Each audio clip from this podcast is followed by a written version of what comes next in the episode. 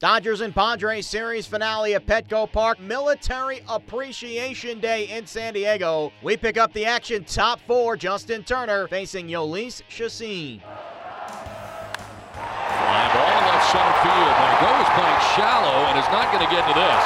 One hops up over the wall. It's a ground rule double. That will plate one run, and the Dodgers will take a 2 1 lead.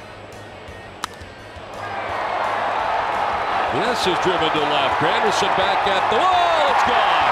It's a two-run home run, and with that swing, the Padres are back on top, three to two. Oh, one. Car rushed to left. Granderson, watch it go. All going ball, long gone. Jose Pirela, you can play, son. 4-2, Padres. The one-two pitch, ground ball left side through Turner for a base hit. Margot scores easily. Asuaje being waved. A two-run single for Wil Myers. 6-3 San Diego in the seventh.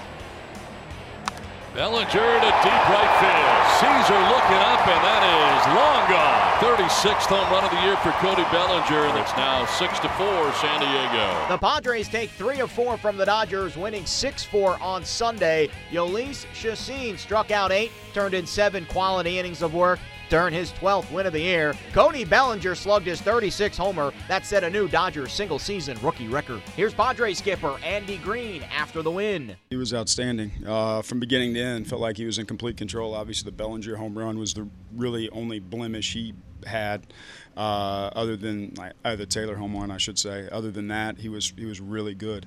Uh, I thought the other runs came in on kind of our own miscues. Uh, so I couldn't be more pleased with the way through the baseball. Uh, you're kind of stuck between a rock and a hard place in the seventh inning there because as soon as you go lift him uh, for for another pitcher. Uh, for Forsythe, uh, they're going to go to their bench, and they've got some weapons sitting over there that are very, very good. So, uh, to look in his eyes and see that he wanted it, and he's like, "I'll get it," and he did. It's these guys are resilient. They've been that way all year, and they believe in each other, and they've played good baseball for an extended period of time. I think after starting the season 15 and 30, we've put together a good baseball season.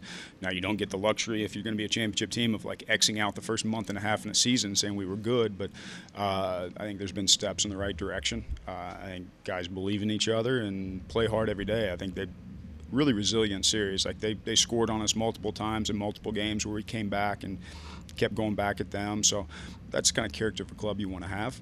And uh, I think with a young group, it's good to see. Both teams back in action Monday. The Dodgers welcome the red hot D backs to LA, while the Padres host the Cardinals.